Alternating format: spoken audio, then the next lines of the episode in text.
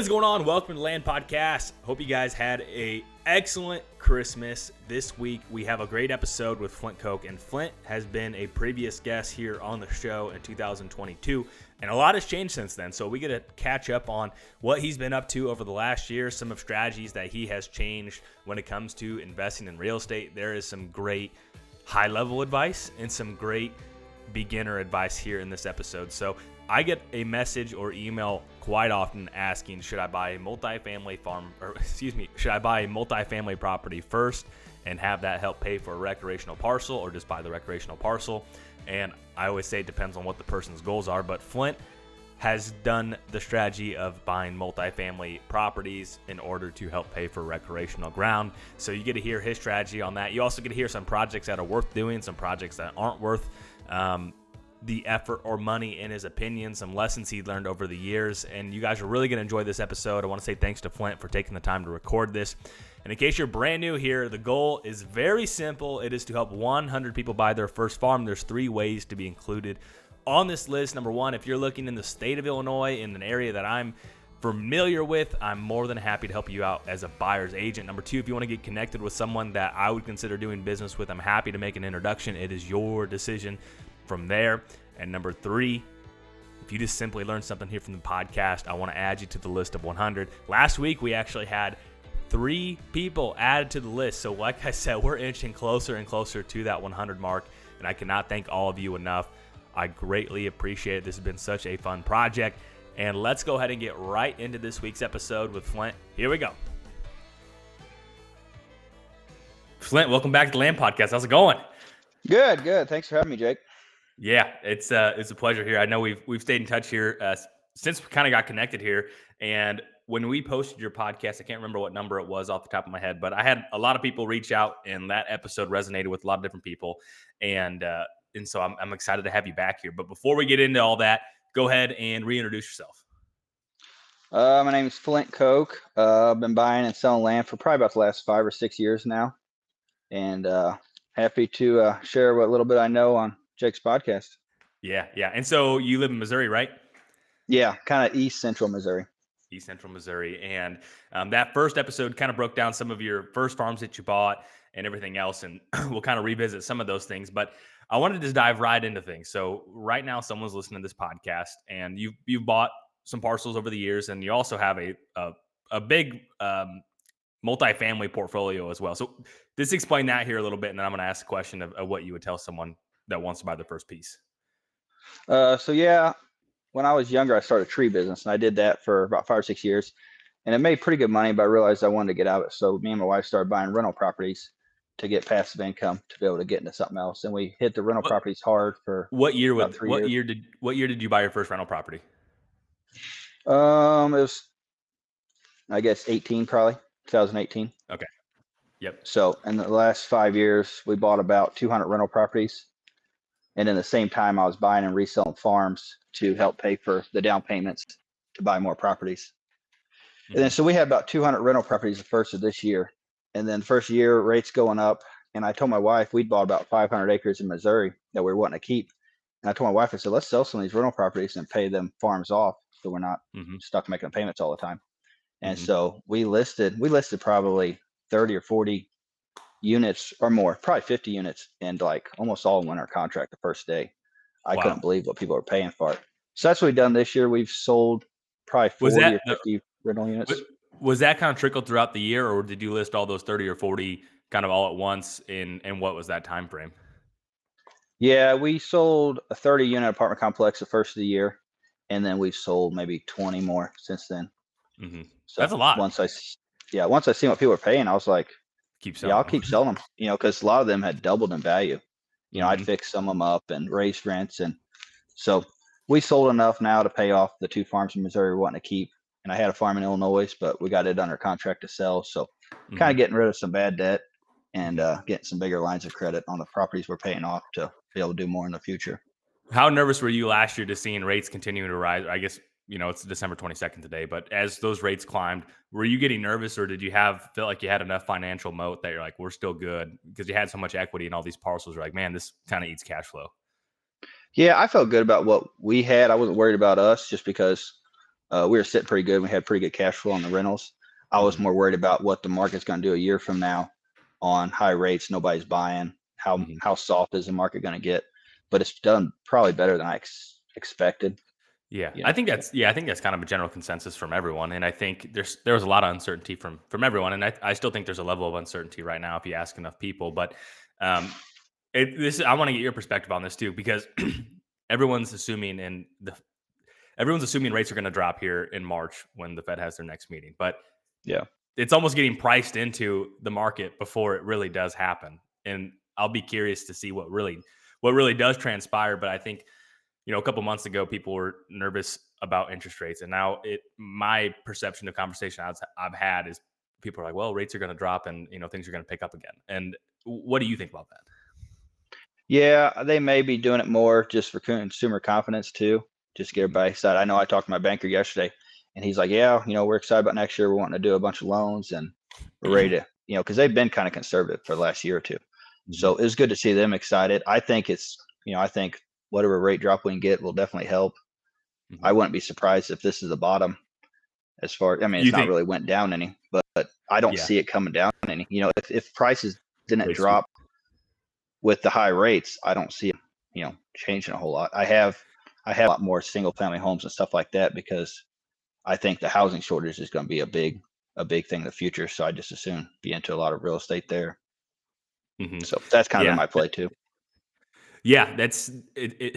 Man, sometimes I wish we knew the answers for sure because it would make decisions a lot easier. But, um, but I think that's that could be uh, very true. And I think there's some there's so much uncertainty in this election year, and and you know that I think that maybe has people stop making decisions sometimes throughout the year because, you know, whether whatever aisle of whatever side you are on the aisle, you're still kind of waiting for the election. So I, I think twenty twenty-four should be really fun and interesting, but I guess diving into some of these things and you, you have a lot of different experience in different forms of real estate, but I'm calling you up and I'm saying, hey, Flint, I want to buy my first farm. I have twenty to fifty thousand dollars saved up, maybe twenty, let's say twenty-five to seventy-five thousand dollars saved up. I have a, just a house. And would you suggest that person, because I get this question all the time, should I buy a multifamily or like a duplex or something first and have that cash flow and then save up again and buy a farm, like a recreational parcel, like something, I don't know, twenty to forty acres, or just go buy the farm first? Or is it just person specific on what their skill sets and goals are? Yeah, it's going to be person specific because if you love the stock market, you're probably better off investing in stock market and then investing in land. But like I enjoy, you know, investing in housing and apartments, so it's easy for me. So if you want to do rentals, then I would definitely do rentals before the land, because the rentals you can buy them, uh put renters in them, fix them up a little bit, and then refinance them, get most of your money back, and then you got your property, you know, going up in value, the renters paying it down. But if you go and buy your land first, you're gonna be stuck in that payment. You're probably not going to do both. So I would do the investment property first and then do the land second, you know. And, and for us, it worked out well. And if I remember correctly, you kind of you guys bought a bigger piece and then you end up selling that parcel to go buy more multifamilies. Is that is my memory right on that? Yeah, that's how we started. Like I mean, yeah, yeah, that's how we started. We had a little piece paid off, so we sold it and got rentals. And then while we were buying rentals, I was also flipping land. Mm-hmm. So, but that's what I would do. Yeah. I would buy the investment properties first, and then mm-hmm. and then put the land off a little while. But for us, you know, buying the rental properties first, we've been able to pay off what we're keeping from the rentals, mm-hmm. you know, because to me, it's easy to sell fifty units, pay off my bad debt, and just go buy fifty more units to replace them mm-hmm. than if you didn't have the units to sell at all. Well, so you categorize bad debt as is this land payments with low income on those parcels? Yeah. Yeah. Okay. Yeah. You know, and yeah. And I mean, that's a, you, yeah. I mean, if you, as long as you buy it right, you know, if you buy it right and do work on the properties, we all know that's going to do well for you, but it's more risky, of course, than having a, a property with the renter in it, making the payments. You know, paying all mm-hmm. the bills for you. Yeah, so. yeah, definitely two different two different beasts. And this would be interesting. So you've bought in both forms of uh, real estate assets, asset classes. Which one do you think is more competitive, buying land or buying multifamilies? They're pretty close to the same. Really? I can probably get better deals on multifamilies probably. Why land, land's tough to find deals. I don't know. I mean, I've gotten a good name when I was buying a lot of rental properties. I gotten a good name for buying. So people would just call me and say, hey, I want to sell this. And they, and, and so I was getting a lot of deals for a while like that. Land, it's tough. You know, I'll go four to six months right now, like watching four to five states before I'll pull yeah. a trigger on a really good deal. You know, so mm-hmm. it can take a while to find a good deal on land sometimes. Yeah.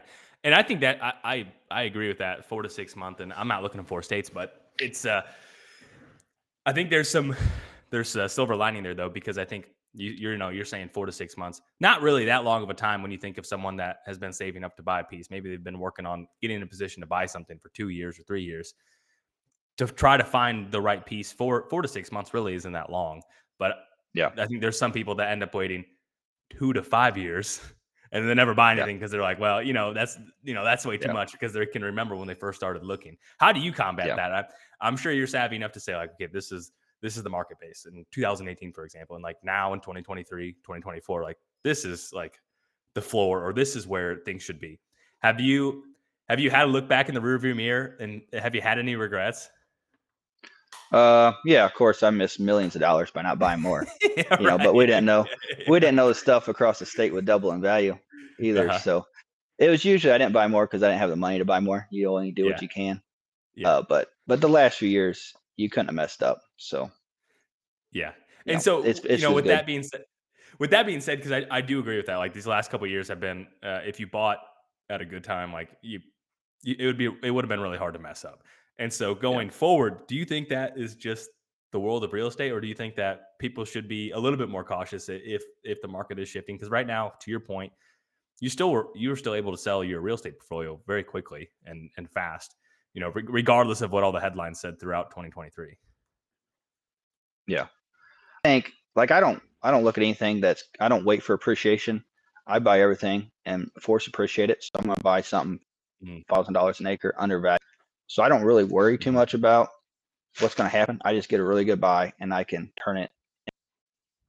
And if I want to hold it two or five, two to six years, whatever it is, and enjoy it and make more money, I do. But I buy everything for a great price, and uh, I don't really worry about anything else. You know, I just, I just get a really good deal, do work to it, and get it for it's a lot nicer property than when when I bought it. Mm-hmm. And so, you, so, so you're focusing on value add. And I know last time we talked about some things that you, that you do in order to, to do value add on that, but refresh my memory of what are, what are, you have a, let's just say an eighty acre parcel, it's sixty acres timber, twenty acres of rough tillable. And, you know, it, it had been in the same family for, let's say, a long time. And it, this, there hasn't really been much done to it. So like, it's just, it is what it is. Like there isn't, There hasn't been much infrastructure or improvements. It's a very raw piece of eighty acres. But what's one of the yeah. first projects you're going to consider to do? Uh, hopefully it's got like water on it, like a lake, a pond, or a river, something like that. And I would clean that up. If you can get an access down the river or around a pond, clean it up. Uh, I do that first. Obviously put in food plots, uh, probably put up a corn feeder if you can, and start getting as many deer pictures as you can. Uh, put a walking trail around the property, just a chainsaw. You can do a lot of work with a chainsaw and make it better. And stuff like that will definitely help. But my value add, honestly, is just buying it right. Like mm-hmm. if if you just watch the market hard, like I watch, I look every day, probably an hour a day, every day for the last ten years. Like I don't miss mm-hmm. a day. And you can get some great deals just by really bad realtors or people that really come down way more than anybody thought they would. Mm-hmm. So I buy it just on getting really good deals. And yeah. I mean, I just look online. I'm not doing anything special. I'm not direct mailing or anything. I just look for great deals. I make offers. Stupid offers sometimes, but uh, when somebody comes down eighty thousand, you know, you don't have to do much value add there to have a really good deal on something. Mm-hmm. How, um, so let's talk about, okay, let's walk through that type of example. There was a piece that was listed. It's been on the market for, I mean, a lot of them are six month listing agreements. So it's been listed for, for five months and twenty-five days, just for this fun, fictitious uh, example. And you think it's priced, let's say ten percent over market. Obviously you want to get it maybe ten to fifteen percent below what you think it might be worth.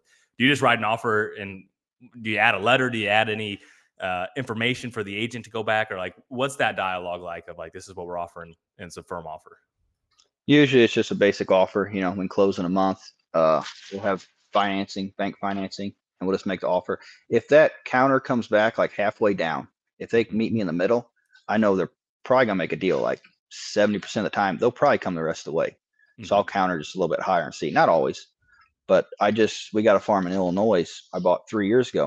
It was a terrible listing. Um, it was, you didn't even know where at in the state it was. It had no aerial. All it had was a couple of deer pictures on the ground and a picture of a tree, and that was it. And I'd seen uh-huh. it, and it was fair price, but no crazy deal. but it had a really good pinch point in the middle. Once I got the realtor to send me, I was like, well, that could be a really cool farm. Decent part of the state. It was the southern part.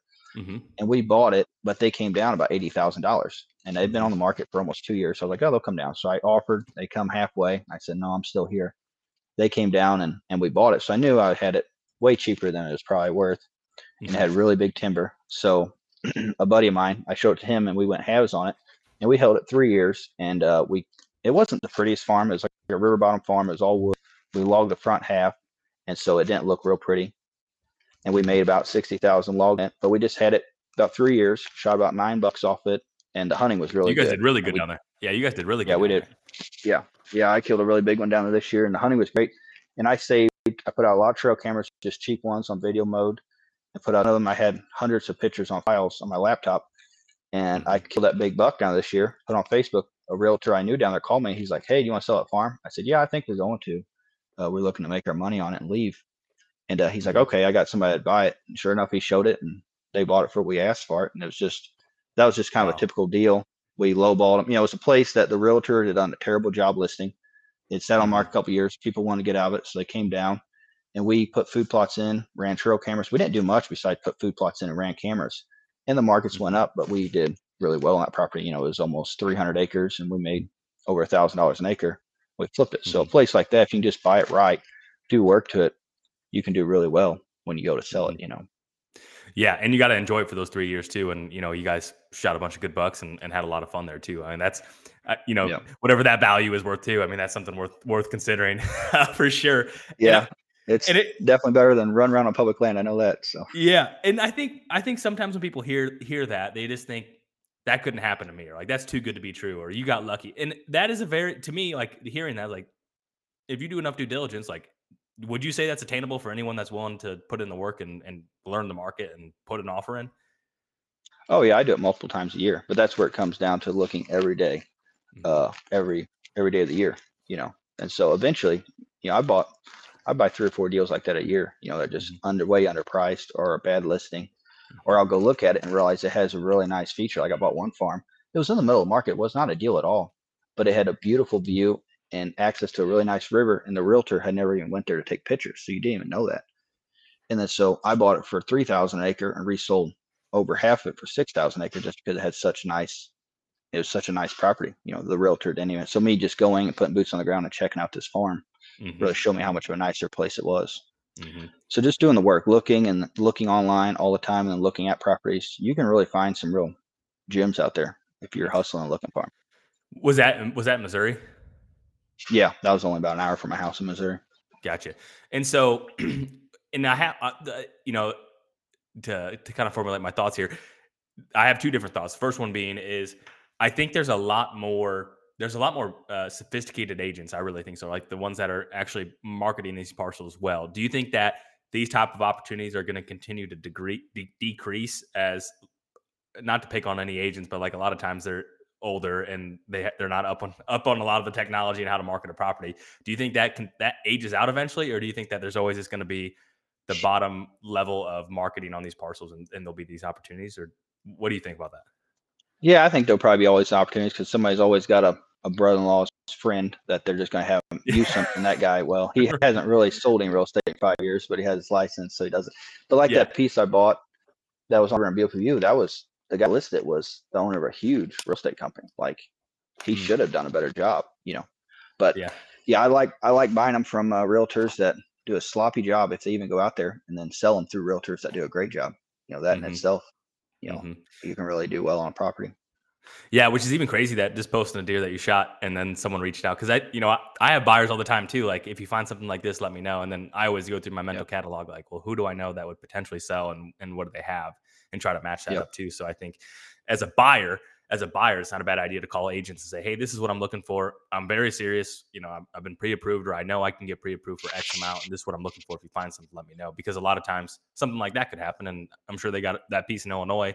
They're probably ecstatic to have it now. And it's just a win-win for everyone. Yep. Yep. Absolutely. It's a really nice property and they'll be really happy with it. Yeah. So what, um, you mentioned the four, four states. So I have to guess, I mean, I think I could probably guess the four states. I don't know if you want to share the four states you're looking at every day, but, um, uh, if you want to share that, that's fine. Otherwise, I can guess, and you can tell me if I'm right or wrong, and you can lie to me if you want to. No, I, I look at Missouri, where I live, and then Illinois, Iowa, and Kansas. Yeah. Okay. Out of those four states, what has you most excited? Obviously, Missouri's nice because you know the backyard and you know that market probably the best. But what out of those four, what what has you most excited for, let's say, the next ten years? Uh, I'm really looking into Kansas hard. I just bought five hundred acres there.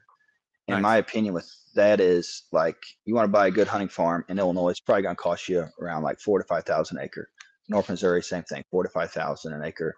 Iowa, you know, it's even more than that, six, seven thousand an acre. But Kansas, you know, I picked up five hundred acres for under two thousand an acre, and it, it looks phenomenal. You know, I didn't shoot any deer on it this year, but I've got several one forties, a one fifties, and another year, you know, it's it's really going to be good. And for buying a property like that for two thousand an acre, and Kansas, in my opinion, is one of the top three in the nation for producing big deer. And you can get landowner tags, so it's guaranteed, unlike Iowa. And, you know, I can sell that farm for high twos, do really well on it one day after I hunt it and enjoy it, mm-hmm. and do really well on it. And that's still pretty affordable, in my opinion. You you might have to drive farther. You know, Kansas mm-hmm. is away from a lot of people, but that's where I'm I'm looking to harder now than I was before. Yeah, for just sure. Just because it's more affordable. Yeah, and that's a that's a theme I've had with a lot of conver- like a lot of guys are that same dialogue that you just shared, and, and I I would agree with that.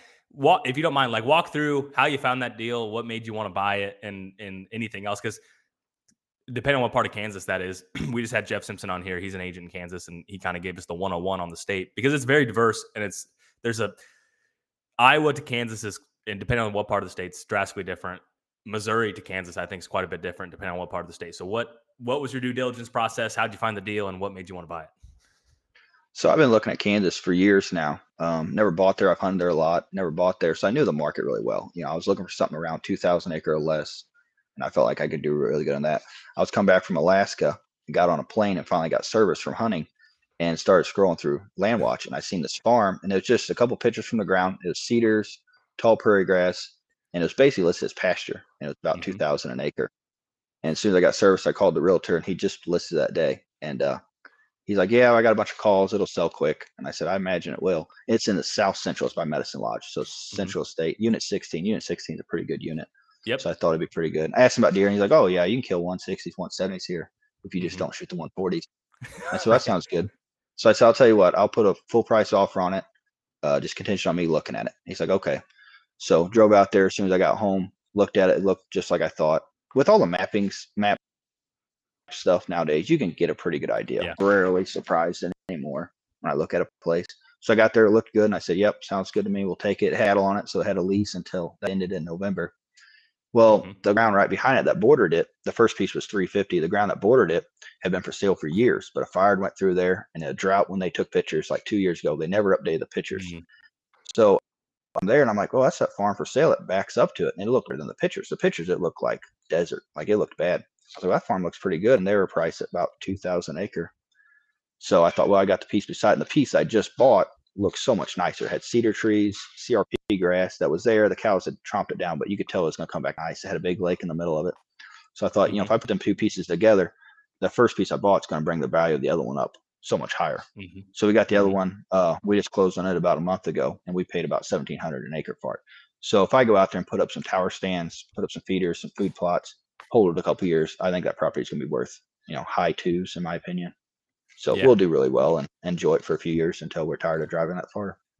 Yeah. And even maybe even more, because I think I feel that uh, this is me being candid, is that Kansas, I think, is going to see a major influx of out-of-state hunters buying recreational parcels. And I think that we're obviously, you could argue that that's happened for a long time, but I think that's going, I think that's getting accelerated much faster. And wherever, at, wherever we are at on the bell curve, we are definitely on the front end of the bell curve right now. And, and that's just my gut feeling. And I, I don't, do you agree with that, or what are your thoughts? Oh yeah.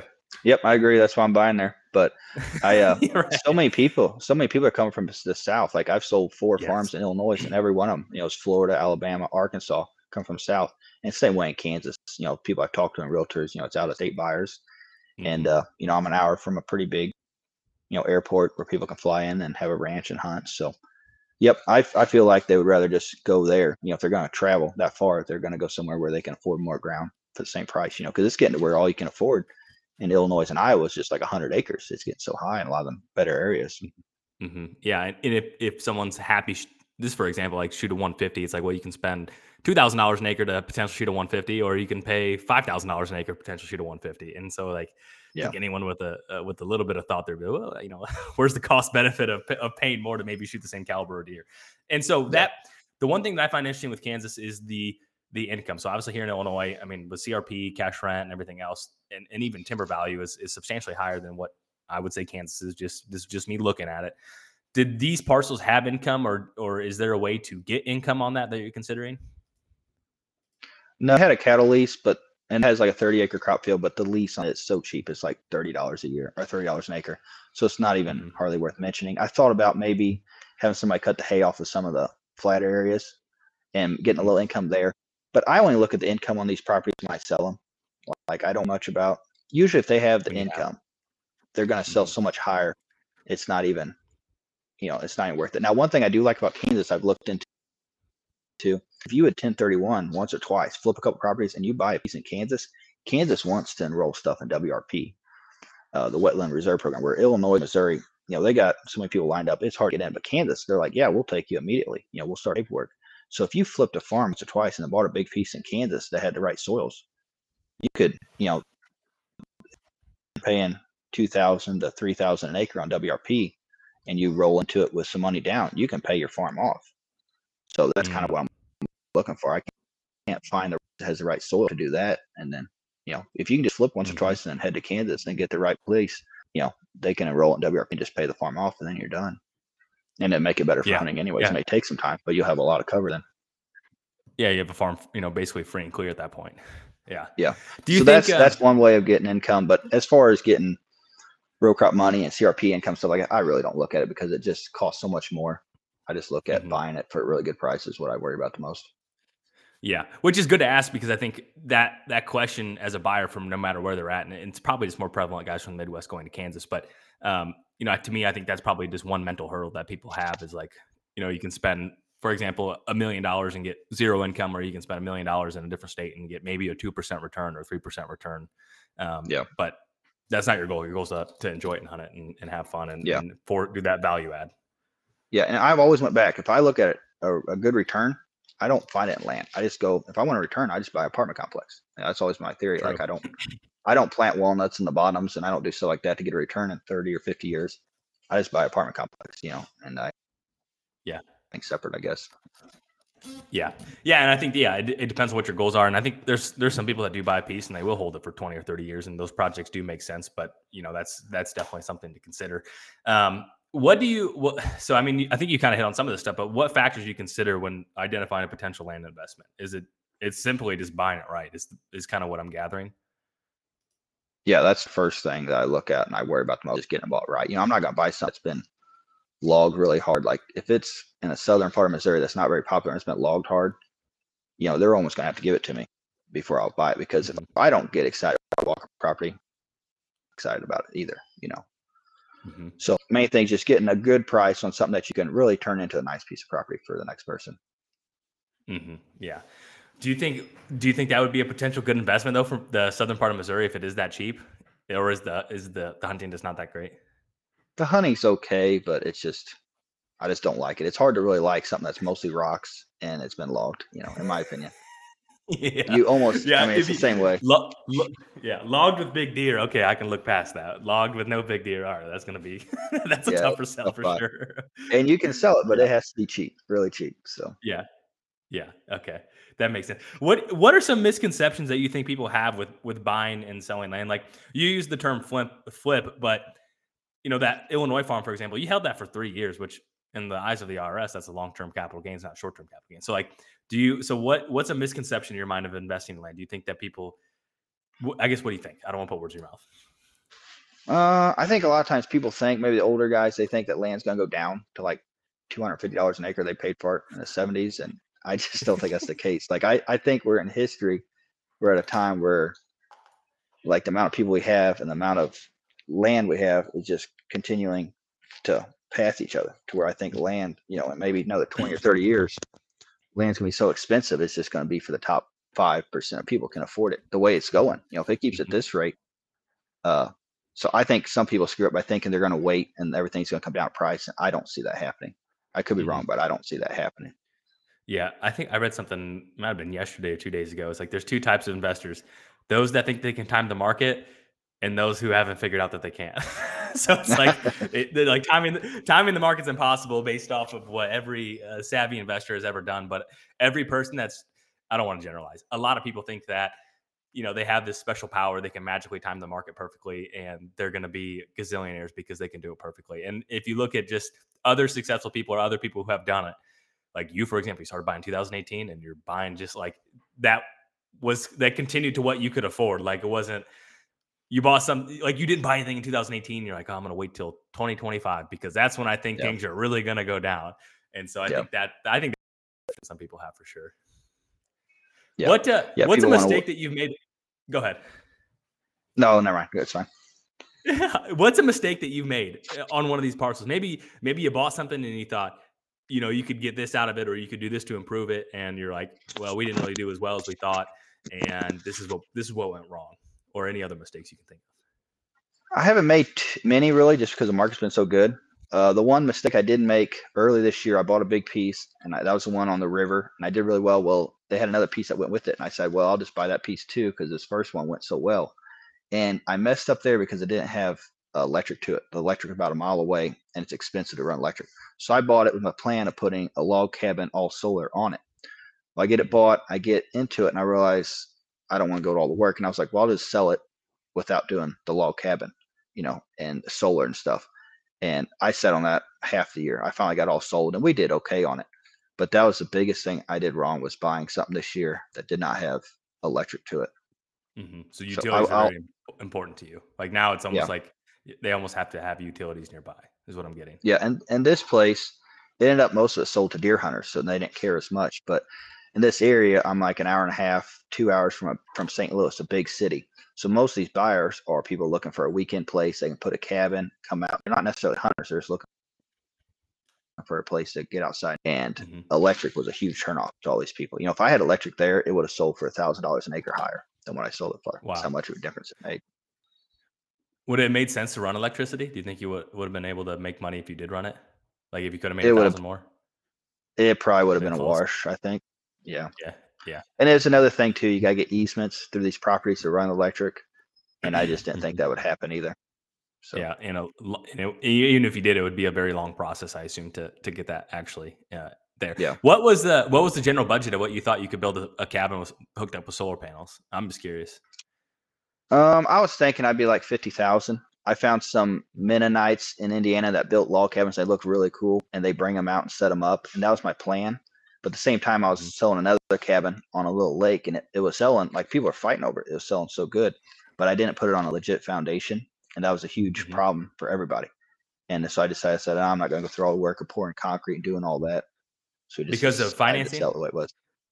Was it financing, yeah. or was it just buyers objecting? Okay, yeah, it was just financing. Yeah, yeah, interesting. So, um, what do you think for? And so that project, you ended up putting a cabin on that other piece, then. Uh, we did it the first time and we sold it, but we had to have a cash buyer for it. And then so we were in the middle of that whenever I was getting ready to start this other project. And I said, you know what, I'm not going to deal with all that, you know, pouring mm-hmm. concrete, doing all this stuff. We'll just sell it the way it is. And we made money on it. We just sat on it longer than I expected. Yeah. You know, yeah. It really, did you, have to do, did you have to do price reductions to get it sold, or did you just have it sit there like price? Because that's the other thing too, is like, for example, I think there's this perception when, like, for for someone that's looking like, oh, you know, Flint just bought this property a year ago. He's going to make a bunch of money on this thing. But in reality, I think a lot of these folks that buy something and sell something, they're not looking to get the absolute top of market, and they're wanting to move on with it. And I think, would you agree with that? Because that's a conversation I have. So-and-so bought it a year ago, two years ago. They think they're going to make a bunch of money on it. They may make some money on it, but it's almost like there's maybe a little bit more room for negotiation there than someone that this is their great-grandpa's farm and they held held it forever. They had a, an agent list it, and it's at the very, very top of the market, and there's no room there? Or am I generalizing too much, your opinion? Yeah, I mean, I guess it just depends on what the realtor's telling them and, and what you what you got into it, of course. Sure. And so, but, so to, to get that property sold, did you have to did you have to reduce it, or did you have to get creative, or was it just a, a you had to wait? It was we reduced it a little, but we mostly just waited. you know, it was, yeah. it was one of them deals. I thought it would sell to more recreational people that want to build a cabin, and that wasn't the case. So I went out there and put in food plots, put up some tower stands, and it sold to deer hunters. Mm-hmm. So I should have done that from the beginning, but I knew the recreational people would pay more. So that's what I went with first. And I kind of changed it up midway and went to the hunters again. So mm-hmm. that's what I had to do. But that was the only one I really sat on at all in the last few years. What What's something that you wish you would have done differently throughout this, let's say the last five years since you started buying real estate? Uh, I definitely would have bought a lot more houses. I know that. The housing like, you know, almost tripled in value uh-huh. in the last five years here, probably. So I would have bought a lot more of those. But why why is that, that part of Missouri too? Because you hear like different hot markets in, in Illinois, you know, like our population's actually going down. Uh, I don't know. I'm not aware if Missouri's growing or shrinking, but do you think that's his lack of inventory is what drove that up? And obviously the cheap money in twenty and twenty-one. Yeah, yeah. There's a lot of people moving here, like those people that want the cabin. Like I had multiple people out of state wanting to just move to this little cabin to live there. So a lot of people coveted.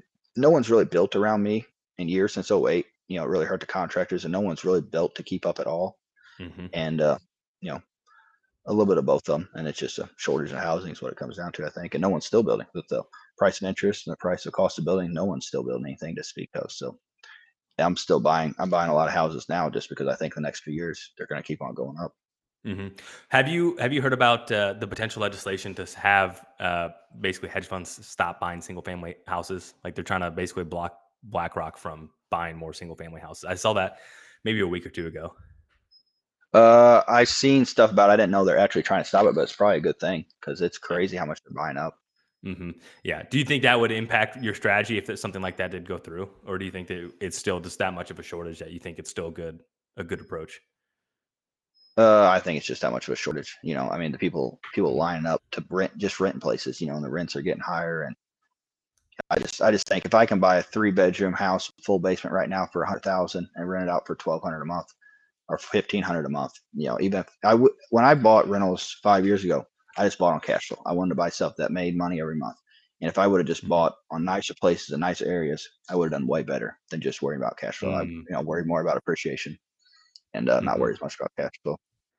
Yeah, that's that's a really that's a really interesting takeaway from that, because I think that's a.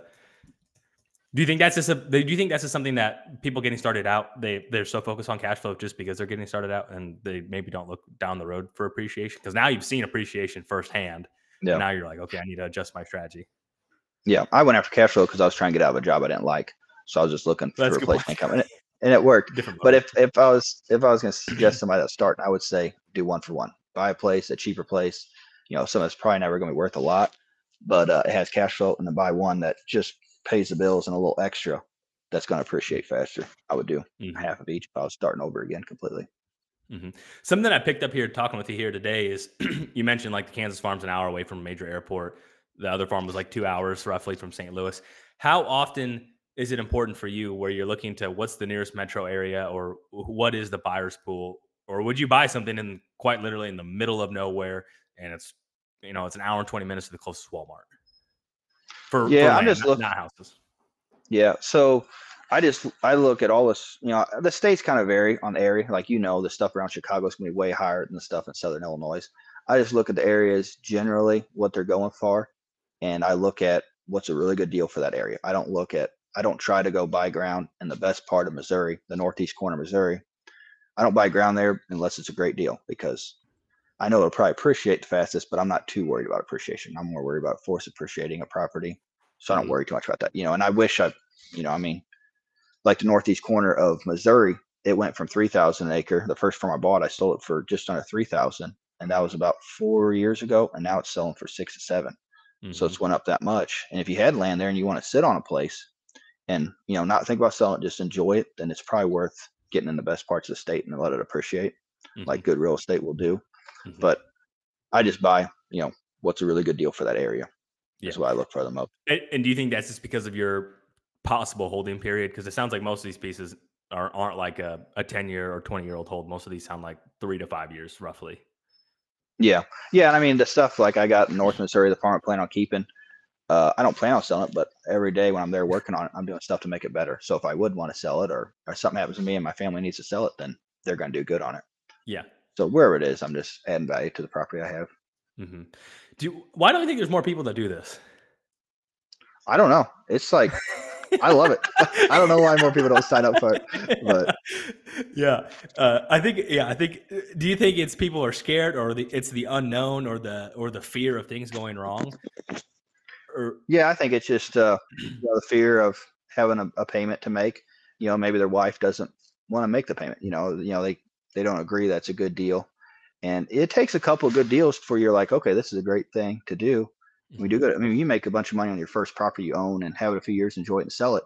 You're probably going to do it again. But if you never do it and, and get to enjoy the property and then make money when you sell it, you know, you just, you just got to get in there and see what it's all about. But it is scary for a lot of people to get started. When you bought your first farm, did you, what was your, what was your goal when you, so you just signed the purchase agreement, you just closed on it, you just went and did the first project on it. Knowing that, was that something you thought you would keep for a really long time, or or what was that? What was your goals getting into land? Was it to do something similar to this, or has it evolved over time? Uh, so my first farm, we I always loved hunting, but I never really had a great spot to hunt. You know, I grew up on a farm, but it was a cattle farm, so it wasn't great hunting. So my goal was just to have a good place to hunt, and my family to have a good place to hunt. So the first year, me and my wife built a house. We paid for about half in cash, and then so. The next year we saved up what we made, paid the house off. And I said, okay, the next thing I want to do is buy a farm. So I made like the best, the greatest mistake. I just opened up Landwatch one day, found the cheapest farm in North Missouri and bought it. You know, I went and looked, I was like, oh, this looks good. So I just bought it. Ended up it being in a great area, and other people wanted it for the same pre- reason I wanted it. It was North Missouri, not too far away. It was two and a half hours from my house. And I bought it just to have great hunting in. And it was great for us. We enjoyed it, killed a couple bucks a year off it. We had about five years. While we had it, we added a cabin, added food plots, saved the trail camera pictures. Never intended to sell it. We just, you know, made it better for us. And then we decided, hey, let's sell this, make some money, and start buying rental properties uh, and kind of switch up the careers. That's when I sold it and made, and we made like eighty thousand dollars on that first farm we had. And that was just kind of your typical deal. Land was slowly going up in value. We did work to it, sold it, made some money. You know, that was kind of a typical property. You know, we bought it for a good price. The people were, they come down some, and it was just a, a good price back then, but it was just your typical deal. We enjoyed it, added value, and I sold it. And after I sold it, I was like, man, that was, that was pretty cool, cool just making money on a farm after you're hunting it a few years yeah. and enjoying it. So, yeah, so we just kept doing it. Mm-hmm. Yeah. That's, that's really interesting. And, um, and also really cool. And I think that's, uh, it's like out of all the guests that we've had, it's almost the common theme was they wish they would have started sooner, or they wish they just would have, you know, ripped the Band-Aid off and did it sooner. And I, th- and I think uh, yeah.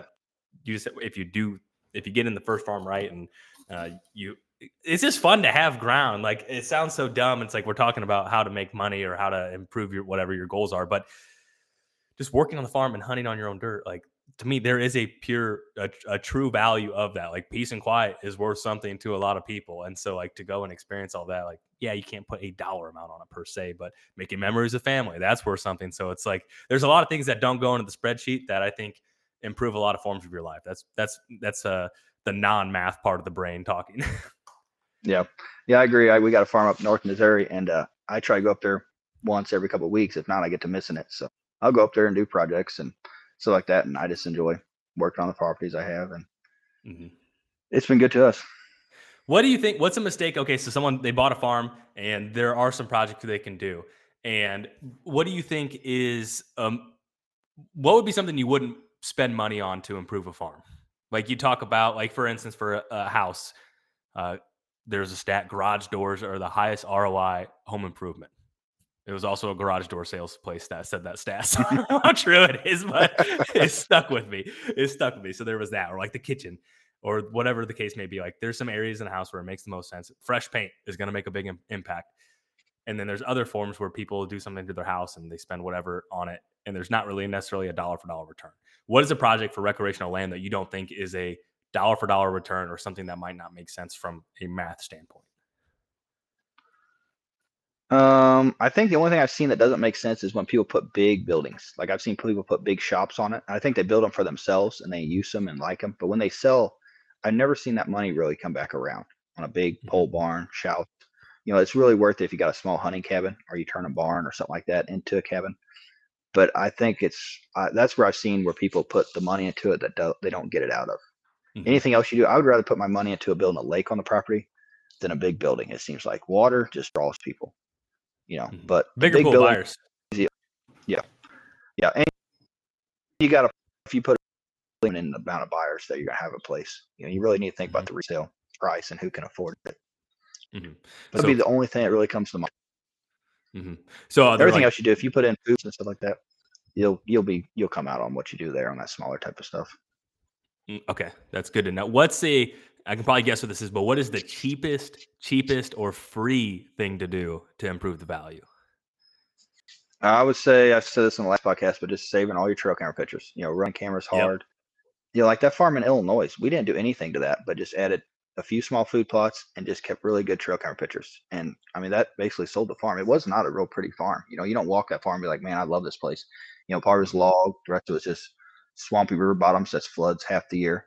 And it was not a real pretty place, but the fact that we could prove it had big deer on it every year, and we proved that we could kill them every year, uh, that added, you know, just for a few hundred dollars a year, that's well worth, that's, that's the best bang for the buck, I think. Mm-hmm. So trail camera data, keeping it. And here's the thing too, I think a lot of people, as historical data has become way more impactful too, as a buyer, I would be excited if, if I bought a farm from you and said, here's the last three years of trail cam history. Here's a deer that he was three years old three years ago, and he's going to be six this year. And this is what he's done the last three years. You're gonna have a higher odds to kill that deer as a new owner too. And I think one of those, like, yeah, some buyers might not take that into account, but there's more and more that would, and that's a free thing to do just to be organized on it. Yep. Yep. Absolutely. That'd be a good, good closing gift. Here's the thumb drive of every single trail cam picture on this farm. Here, go have yeah. fun. Good luck. Yeah. And I yeah. told that realtor, I said, the guys, if they buy it, I said, just tell them to call me when they, you know, tell me what deer they have on camera next year, middle of October. And I can tell you how to kill that deer. You know, we just hunted enough. You know, if you hunt this, these two food plots in the pinch point, you're going to kill them. Just wait till the wind's right. Yeah. So, you know, and then I'd be happy to do that farm and, and help them get going, because it was just a set kind of turnkey farm. But mm-hmm. yep, trail cameras are by far the best thing to be doing. It doesn't cost much, and it's enjoyable just to save good records of all of them. And I try to run a camera that has a good quality picture, or put on video mode so you can kind of stop it and screenshot the picture, you know, and just kind of take it serious. Because if you're looking at two farms and the one is just a farm, nothing's been done, and another one has a proven deer history with with uh, property improvements, you're naturally just going to go to the one that you know what's there. Mm-hmm. Yeah, especially if they're price similar, if, if they're price similar too. Absolutely. Yeah. Yeah. How how do you approach, how would you suggest someone to approach risk management if they're just getting started? So like with you, I feel like you have a pretty good moat now with where you're at in the, the portfolio you have. But for someone that's maybe has one farm or two farms, what are some things that you would tell them to consider from a risk management perspective? Uh, I would just, like I've been saying the whole time, just buy it right. You know, like just spend your time learning the market, watching the market for six months, you know, and then when you buy it, you know, you got a good deal on it. So if you have to sell it, if you have to sell it fast because you get in a tight spot or you get hurt or something, you can sell it and get all your money back and then some. You know, mm-hmm. if you go and buy the nicest farm in that county for top dollar because it has really big deer on it and you really think it's cool, if you buy that and you get in a tight spot, you're not going to sell it and out ahead. You may be selling for a loss. As far as a risk mm-hmm. standpoint, I would say just, you know, just right would be the main thing. So if you need to sell it, you can simply and not get hurt at all on it. That would be, that'd be the first thing I would think of. Mm-hmm. But another risk doesn't bother me too much. So. Yeah, I think I, I definitely can pick that up. I mean, like you don't you don't uh, you don't lose sleep over stuff too often, from what I can gather. Um, so another question I get quite often, and and this is so different, you know, depending where you're at in your real estate journey or where you're at in your land buying journey. But what what advice would you give someone that is looking to get their first land loan, and so or any other financing advice? Because it seems like you probably have a pretty good relationship with the bank you're at now. Um, and so a lot of these people, they're just now establishing, establishing a potential relationship for whatever business may come down the road for them. Yeah. So what I did is I got, uh, started with a local bank, you know, and it's a small town, smaller bank, you know, they got a few branches, and I stay with them, and they just never told me no when I asked for more money. So I just stuck with them, and I'm, they may not be the cheapest bank in town, but, but, uh, they're always, they'll always give me the money. And it's nice when you got a small bank like that, because you go to a wedding reception, you can drink beer with the bank president, and they know you, you know, their kids. And it feels like if something would happen and you need a year, you know, if you get in a tight spot, you know, they'd be there to help you out and say, okay, you can, we'll tack the payments on the back end of the loan. And if you need six months or a year or something, if you get in a tight spot, where I never felt like you're going to get that with a really big bank. You know, you're just a name on a piece of paper, because I've talked to them bigger banks before.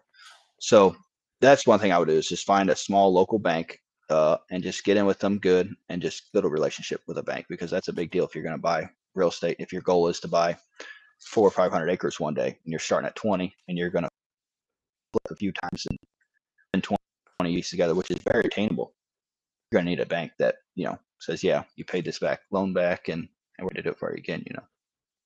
Mm-hmm. Yeah. I, I think that's excellent advice. And, um, you know, and those guys, they're, they're typically very sharp, and it's good just to call them every now and then and say, hey, what are you seeing? What's the activity been? And I just think you can learn a lot from a relationship like that, and, and vice versa too. Um, cause I'm sure they're asking yeah. you questions on what you're seeing and what, what do you think? Um, so that's, that's definitely a good piece of advice. Did you think when you started, when you started, when you bought your first piece of real estate, did you think all of this was possible when you started? Uh, I thought the rentals were possible. Cause it, to me, it's just like, well, if you can buy, get the money to buy another one, you know, that's why I got into rental properties, because Uh, it's just like, well, if I get the money to buy, you know, I knew it was possible to own one hundred units one day or one thousand units one day. It's just a matter of doing the work. I never thought I'd be, you know, buying this much ground. You know, I didn't see that happening. But if you just stick with it and just keep looking for deals and keep working it, you know, it's it's amazing. You know, like a typical person making eighty thousand a year, if they just start with a forty acre piece, you know, buy it right, do work to it, and make a plan and say, in ten years, I want to have two hundred acres, you know, that first forty, make it nicer, and then sell it in a couple of years, make forty thousand on it, do it again, make another sixty thousand on the next piece, and just slowly flipping bigger to where your payment's not going up a whole lot, but mm-hmm. you're getting a bigger piece every time you turn it over. So mm-hmm. it's very attainable. You just need to make a plan and, and get after it. Yeah. Yeah. I think that's, you know, I think some, when people hear that, they think, yeah, you know, easy, you know, like, I just think it's, it's, it's the unknown. People don't realize that it really is possible. And we've, I've interviewed a lot of guests that have done a similar path to what you're discussing. And it's like, well, here's, here's the proof, you know, it's like, yeah. um, I, I, I get the impression that none of these guys started with a giant advantage over, you know, the general population. So it's like, you know, if they could do it, I hope that the kind of the purpose of this podcast is to empower everyone to realize, like, hey, if this is really a goal, or you really want to do this, here's other people that have done it, and here's how they did it. And I think uh, uh, it's cool that you, you kind of share your story here on this, because it's it's definitely inspiring, really cool just to see someone go out and win and, and do what they want to, you know, what their goals were. And the goals evolved, and that's the fun part of this. Like, the process of all this is so fun. Uh, I'm sure for you, like looking for farms, I'm like, it's it's almost a form of hunting, and it's a form of just constantly learning. And uh, it's like, I personally like, okay, I've memorize this part of Illinois. Like, all right, now I'm going to go memorize this part of the country, go memorize this part of the country, and just continue to learn. And to me, that's fun. I might be weird for that, but I have a feeling you're kind of the same way. Oh yeah. I love it. I can hunt deer for two months straight, but after that I get pretty bored, or I'm ready to go back to work, but I can look for deals on land every day and never get tired. So I love it. So it's easy for me, cause I love doing it. Do you, I assume you is so I, I bet you look at Landwatch, probably Realtor, Zillow. Is there any other places where you look every day? No. So I hit like three places a day. So I'll look at Zillow, Uh, the state of Missouri, and Zillow, and that kind of catches the small town real estate realtors that just have a little shop, you know, that just throw it on Zillow, that wouldn't put it on the bigger thing. So I look at Zillow, mm-hmm. I look at Landwatch. I like Landwatch because I can filter it, price per acre, the lowest. So I'll check out like once a week, what's the lowest in this part of the state. But I also check it every day on what's new. So I know every day what came on the market, mm-hmm. and you know what's it. So every day I'm looking at the state and seeing what's for sale and what what's listed at, and mm-hmm. so. I look at those two, and I look at a couple other sites for housing, you know, for houses and apartments for them. But the main two is Zillow and Landwatch for just checking, looking for properties every day. Mm-hmm. Yeah, you're exactly right. Because I know, you know, you're to get on Landwatch, it's expensive for like to be on the on the front page or front and center. And then like the guy that maybe only sells two pieces of, of land a year, he's not going to go do that. And they're just going to be on Zillow, yep. and then vice versa. Some people on Landwatch aren't going to be on Zillow. So yeah, I do. That's definitely a good tip there. Um, Anything else you can think of, or like any any bold bold takes for twenty twenty-four, or, or any personal goals, or what you're what you're hoping to achieve? Nope, just uh, just hunting for deals. Uh, I'm pretty happy with what we got. You know, we got our farms in Missouri about paid off, and we got the farm in Kansas. We sold the one in Illinois. So nope, mm-hmm. just looking uh, looking for deals. I enjoy doing it, and so yeah, always looking. You know, just kind of moving money around, kind of learning how to do that. You know, ten thirty-one, and you know, from apartments to land, and or whatever you're doing to save on taxes there, because that's such a big cost. Mm-hmm. But this year, it's, it's just been tough this year with the interest so hot. You know, you can think you're going to make a bunch of money on a property, but if you're paying sixty thousand dollars a year in interest, that profit goes away pretty quick. So you really got to have a, a good deal on something. Mm-hmm. Yeah, that's that's where I think uh, a lot of buyers, guys, I talk about this on the podcast throughout the year, but it's like the guy that was shopping, let's say in twenty-one, land, land was too expensive. I put air, air quotes there. And then they wait until twenty twenty-three and it's like, well, land didn't really drop hardly at all, maybe a, a point or two, depending on what part of the country. And your payment went up probably eighty percent. So what you can yep. afford is substantially less. So I think if rates do end up dropping, then hopefully that person can can figure out like, okay, well, land seem, seems to be pretty stable. And to your point, like I think the there's two things that, that I picked up this past year on the Land Podcast. Number one is um, just just do it. Like as is is uh, as uh, elementary as that is. And number two is like don't overpay. Get a get a solid deal. You don't you don't have to steal the farm. You don't have to get the best deal ever. But get something that is a good deal and something that if you want to do projects, you can do. So that's yep. that's been that's been the takeaway there. But it'll be fun. It'll be fun to see what twenty twenty-four uh, what happens and. Um, You know, everyone's going to ride the same wave no matter what. Like we're all playing in the same sandbox, whether like interest rates are high, unless you're a cash buyer, interest rates are high for everyone.